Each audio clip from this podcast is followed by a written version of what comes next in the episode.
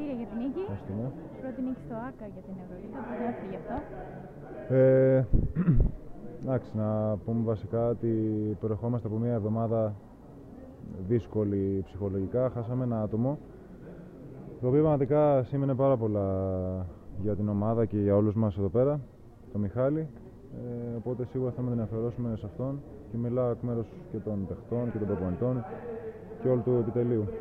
Το κλειδί της νίκης σήμερα, ποιο ήταν Το κλειδί σίγουρα ήταν ε, η άμυνα, νομίζω φάνηκε ξεκάθαρα και πόσο μάλλον το τρίτο δεκάλεπτο που ήταν, ε, παίξαμε σε ένα πάρα πολύ καλό βαθμό και επιθετικά και αμυντικά.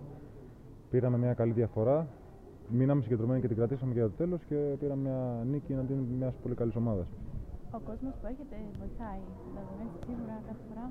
Ο κόσμος μας βοηθάει, είναι ενέργεια. τεράστιο, δείγμα, τεράστιο στήριγμα σε όλους τους αγώνες και στους προηγούμενους που είχαμε χάσει. Ήταν πάρα πολύ, αλλά και σήμερα έρθει πάρα πολλοί κόσμο. Τον ευχαριστούμε που είναι δίπλα μας, ανεξαρτήτως αποτελέσματος. Ε, ο στόχος μας είναι να τον, να τον κάνουμε να χαρεί και να έρχεται σε όλα τα παιχνίδια. Ευχαριστώ πολύ. Να Καλή είστε καλά. συνέχεια.